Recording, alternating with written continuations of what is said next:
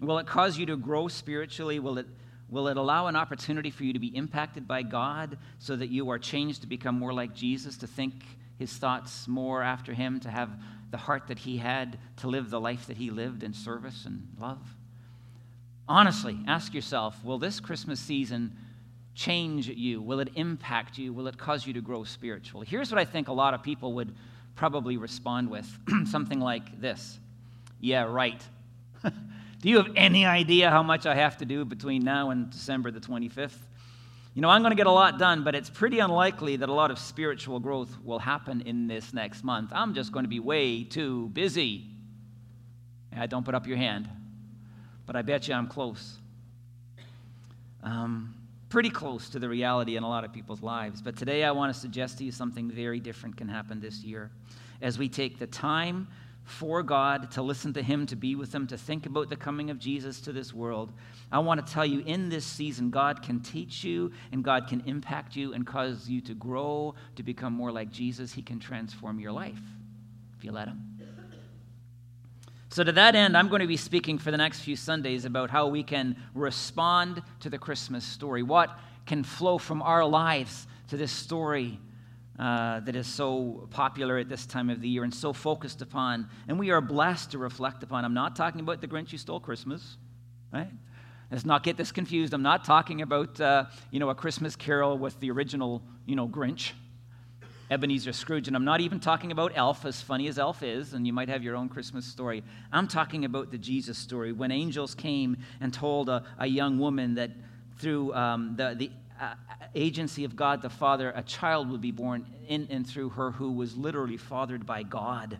I'm talking about a census that took place in Bethlehem. I'm talking about no room being available at the inn and a birth in a stable or a barn. I'm talking about a child laid in a manger. I'm talking about the stories of shepherd and a wise man. That's the story I'm talking about.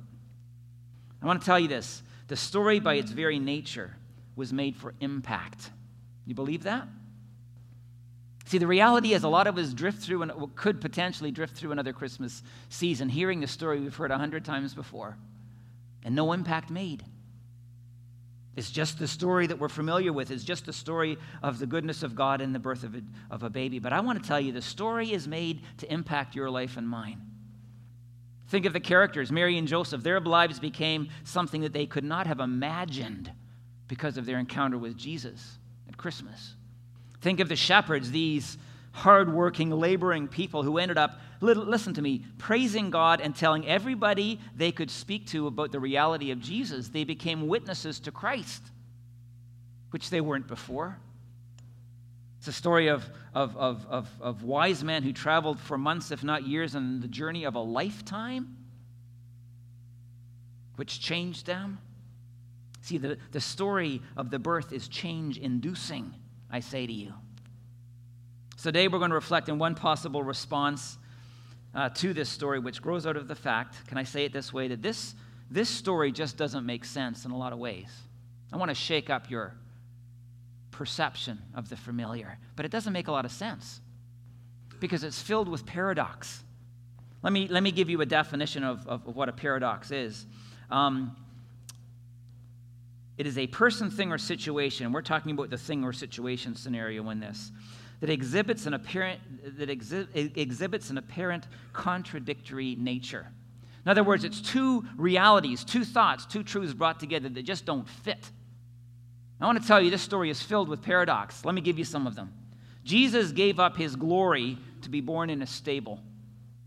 Now, you're used to hearing that, but think about this. Your pastor wants you to think today.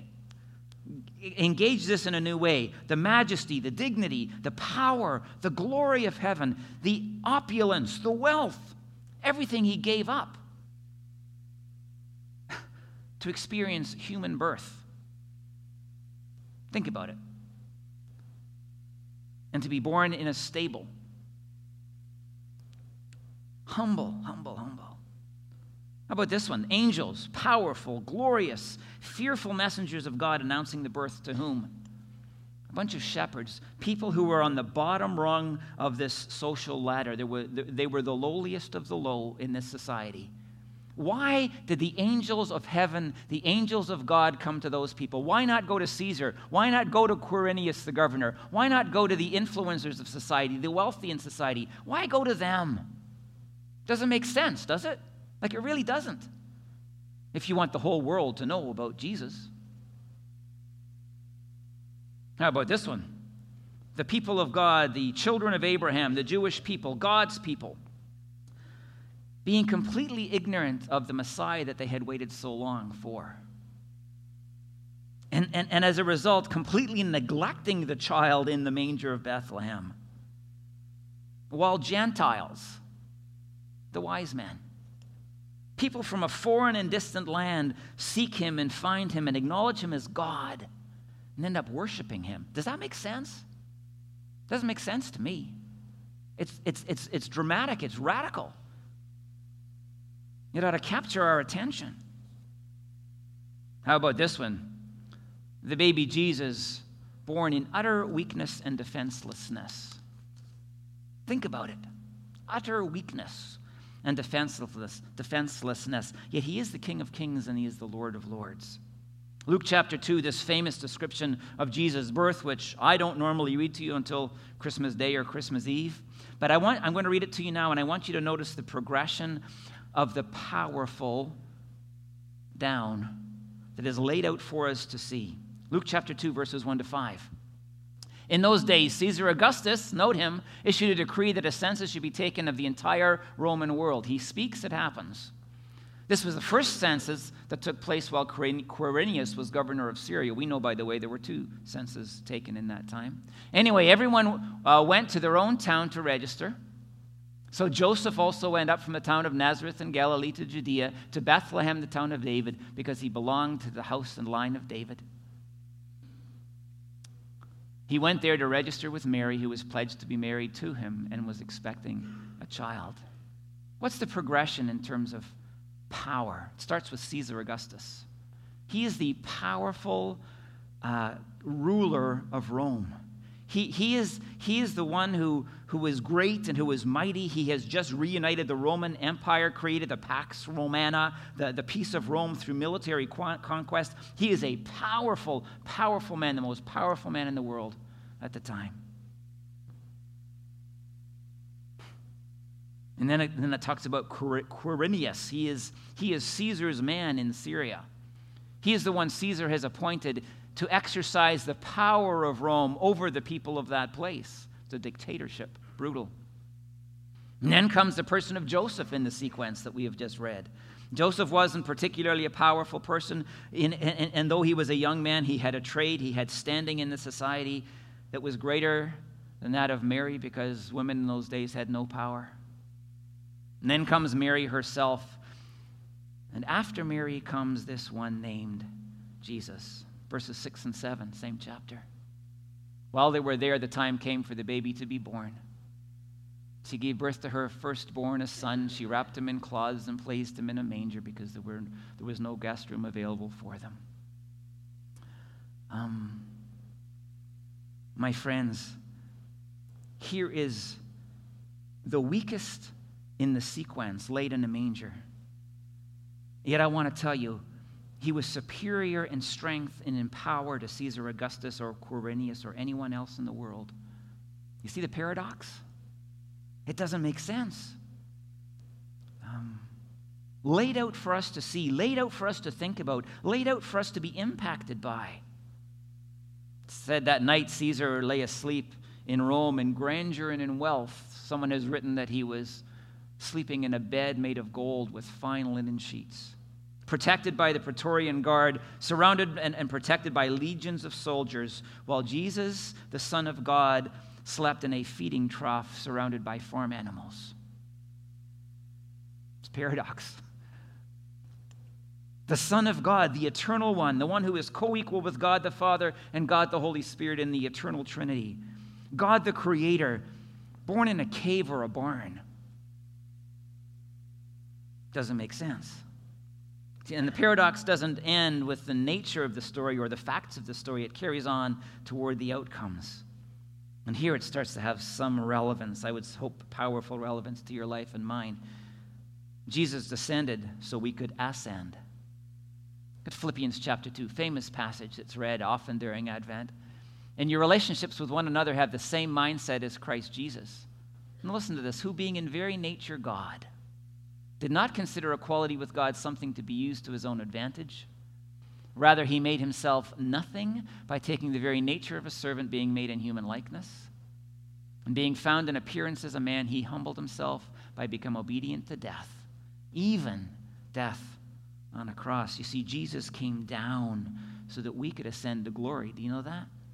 Jesus gave up glory and embraced humanity and humility and humiliation so that we might experience glory. Let me read Romans 8 17 and 18 to you. Now, if we are children, God's children, then we are heirs. This is you, if you're His. Heirs of God and co heirs with Christ, if, indeed we share in His sufferings, in order that we may also share in His glory. I consider that our present sufferings, and these people were suffering at the time, but our present sufferings are not worth comparing to the glory that will be revealed in us. Do you understand? Because Jesus came, because he descended into humiliation, that someday we will experience absolute glory because we are caught up in him. You will, and so will I. How about this one? Jesus experienced human birth so that we could experience spiritual birth. John chapter 1, verse 12. Yet to all who received him, to those who believed in his name, he gave the right to become the children of God. Children born not of natural descent, nor of human decision or a husband's will, but born of God. Jesus went through this human birth so that we could be born again. Jesus said in John chapter 3, You shouldn't be surprised that I say to you, You must be born again. And he said, there's birth that comes in a physical sense, but there's a birth that comes in a spiritual sense when the Holy Spirit of God, God Himself, if you would, invades our lives and, and, and transforms our being, and we are brought to life in, in faith and in God. Just because Jesus was willing to be born in Bethlehem. How about this one? Jesus became poor, dirt poor. You know, he was born in a stable to incredibly poor parents. And when he grew up and he entered into ministry, it says, I believe, Matthew chapter 8, that he had no place to lay his head. He was homeless. Jesus became poor so that we might become rich. 2 Corinthians 8, verse 9. For you know the grace of our Lord Jesus Christ, that though he was rich, he had the glory and the power and the wealth of heaven at his disposal. Yet for, for your sake, whose sake? Your sake, he became poor so that through his poverty, which is what he lived, we might become rich, so that you through his poverty might become rich. How are we rich? We are enriched with everything that God has for us, and we will be made wealthy in the resources of God for all eternity. That make sense to you? How about this when Jesus came to die? And that, remember, is the ultimate point and purpose of his birth. Never forget it. Gaze into the manger of Bethlehem and understand why he came ultimately. He came to die so that we could have life, so that we could live forever. John 11, 25 and 26, famous verses, say this. Jesus said to her, I am the resurrection and the life. The one who believes in me will live even though they die. And whoever lives and believes in me will never die. And Jesus said, Do you believe this? I want to tell you, my friends, this, this should be hard for us to contemplate. The Son of God dying for us, coming to die for us, so that we, we would live for eternity with God. So I want to suggest to you this morning this Christmas story, in a lot of ways, does not make sense to the human mind. But as we see it, as, as, as we grapple with it, as we gaze upon it, what we, what we encounter is a huge reversal of roles. A story in which everything costs God. Everything costs God, yet it's all for our benefit. Jesus came and gave up all so that we could have all in our lives. And there, I would suggest to you, is the biggest paradox of them all. This reversal of roles God becoming human, God descending, God suffering, God dying, so that we might be blessed, so that our needs might be met in Him. You know what our first response to Christmas ought to, be? Simply, wow. like, wow. It's an amazing, amazing thing because this is an amazing, amazing God. The only way the paradox is resolved is when you gaze into the heart and into the character of the living God. See, God had a vision, and in this vision, He refused to leave us alone in our sin and our suffering and our death, in our guilt and in our shame. God had a vision to redeem the whole world and to restore it to what He had originally created it to be a world in which sin and evil and death w- will be no more, where suffering and injustice cease. Can you imagine such a world? A world which will submit to the rule and reign of Christ when he comes again, and, he, and with him brings the kingdom of God in its fullness.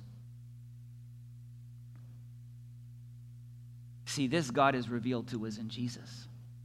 Nowhere other than the cross do we see and understand God, His nature, His heart, His character, His mind. Nowhere other than the cross do we see the reality of God other than, uh, than in the, the cradle, the manger of Bethlehem. My friends, I want to tell you we stand back in utter amazement about God coming to redeem a world, but we stand back and we just say, wow, because we recognize that God comes in Christ also. He came and He suffered and He died for you personally and for me to restore what is broken in your life and in mine. And you know what? There's lots of that there in every single one of us. He came to, to restore us, to save us from ourselves, to save us from sin, to save us from death, to save us from judgment, to make us his own, and to give us his life. My friends, I want to tell you if we can capture this essence of the Christmas story, if we can look at it with fresh eyes, if we can see how it doesn't make sense, and we can under, understand the coming of the, the child of Bethlehem, by definition, we will be changed we will have our eyes open to see God as God is, and it will cause us to fall on our knees in His presence. It will cause us to worship Him. Let me put it this way. I don't know why I want to use this word with you because it's a, not a common word and it's kind of strange, but let me say it anyway. Unless we are gobsmacked by Christmas, we are being consumed. We are simply being consumed by lesser things this season unless we stand back in awe, shocked by the reality of the dynamic that we are contemplating, we are being consumed in our lives and distracted by lesser things. You know, I mentioned Advent, this centuries old practice of the Christian church, where, you know, for about a month prior to the, the, the Christmas itself, we give ourselves to anticipating, a, uh, anticipating the coming of Jesus and reflecting on Christ and what his coming means for us. You know, we can go through it and we can light candles and we can hear nice things, or we can sit back and we can anticipate the coming of Jesus and we can recognize who he was and what he did, so much so that we just are ending up in awe, particularly on that day when we celebrate his birth. And then Christmas itself, so many people think of it now as a day. Actually, it's 12 days of Christmas, recognize a title in that of a song, but it's a season in the Christian church where Christians don't put away their Christmas tree uh, uh, too early on, on, on the uh, sidewalk. But they, they dwell in this season and they celebrate the coming of Christ. And we recognize together, my salvation is here. It has come. And the hope of the world is, is here. He has come and we worship Him. We worship Him. You know, in a day when worship in the Christian church has become somewhat of a casual thing where people come when they choose, as opposed to our long history of people making worship an absolute priority in their lives, I want to say to you today not only does God command worship, command that his people come into his presence and recognize him for who he is and for what he has done, he also recognizes that you and I need worship. We need it.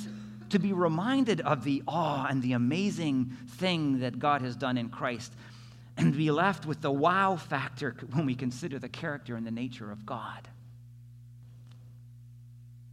So, can I suggest to you over these weeks that you prioritize worship and you not let the power of this culture let you be distracted by lesser things? So, my friends, we, we grapple with and we're awed by the nature of God. But I want to tell you, too, when we recognize what God has done for us in Christ, when we are impacted to the degree that we can be impacted, when we face the reality of what God has done in, for us in Christ, we no longer live for ourselves, but we fully and we passionately live for Jesus. That's what Christmas can do to you if you'll let it.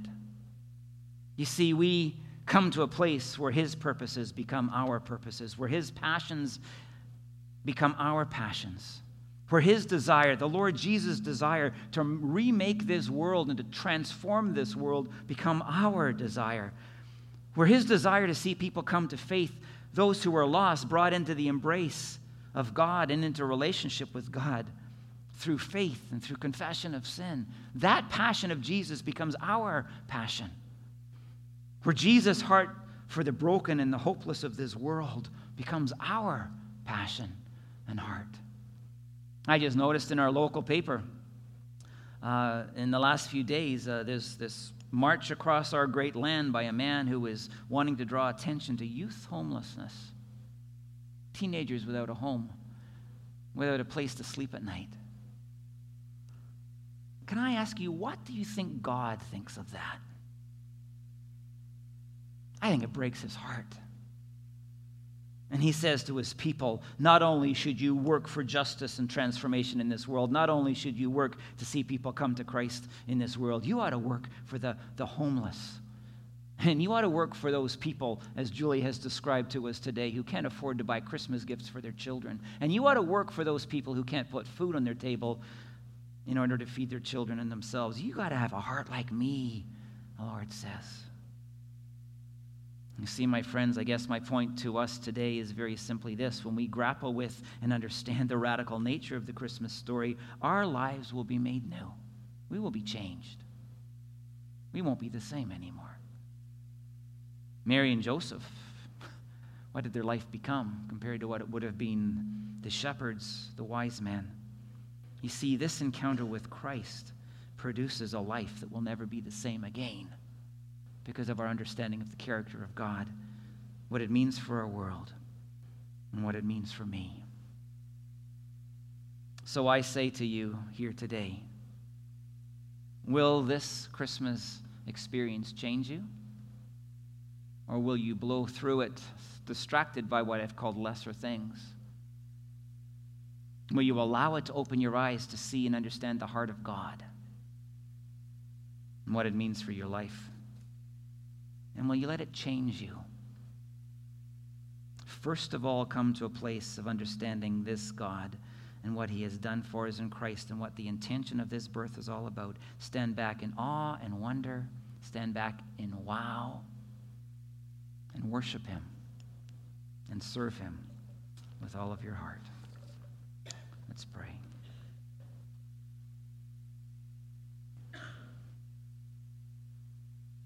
Gracious God, a story that really doesn't make sense. A story that we've read so often that it becomes so familiar that it loses its power in our lives. Uh, God, I would pray today that for us as a church, for us as a people, that this season would be a season where we look at the story and we are awed by it. Allow it to be a, a time, Lord, when we look at it with fresh eyes and we allow this story to change us as we recognize who you are, first of all, and as, as, we recognize what the coming of Jesus means for our world, but maybe most particularly for our own experience. Lord, bring us to that place where we are captured by a story, so much so that we are made new because of it. Bring us to a place of worship. Bring us to a place of impact. Bring us to a place of change that we might like Christ. This season, Lord God, help us to grow up in faith. Help us to be transformed. Help us to become more like Jesus. It's His name we pray.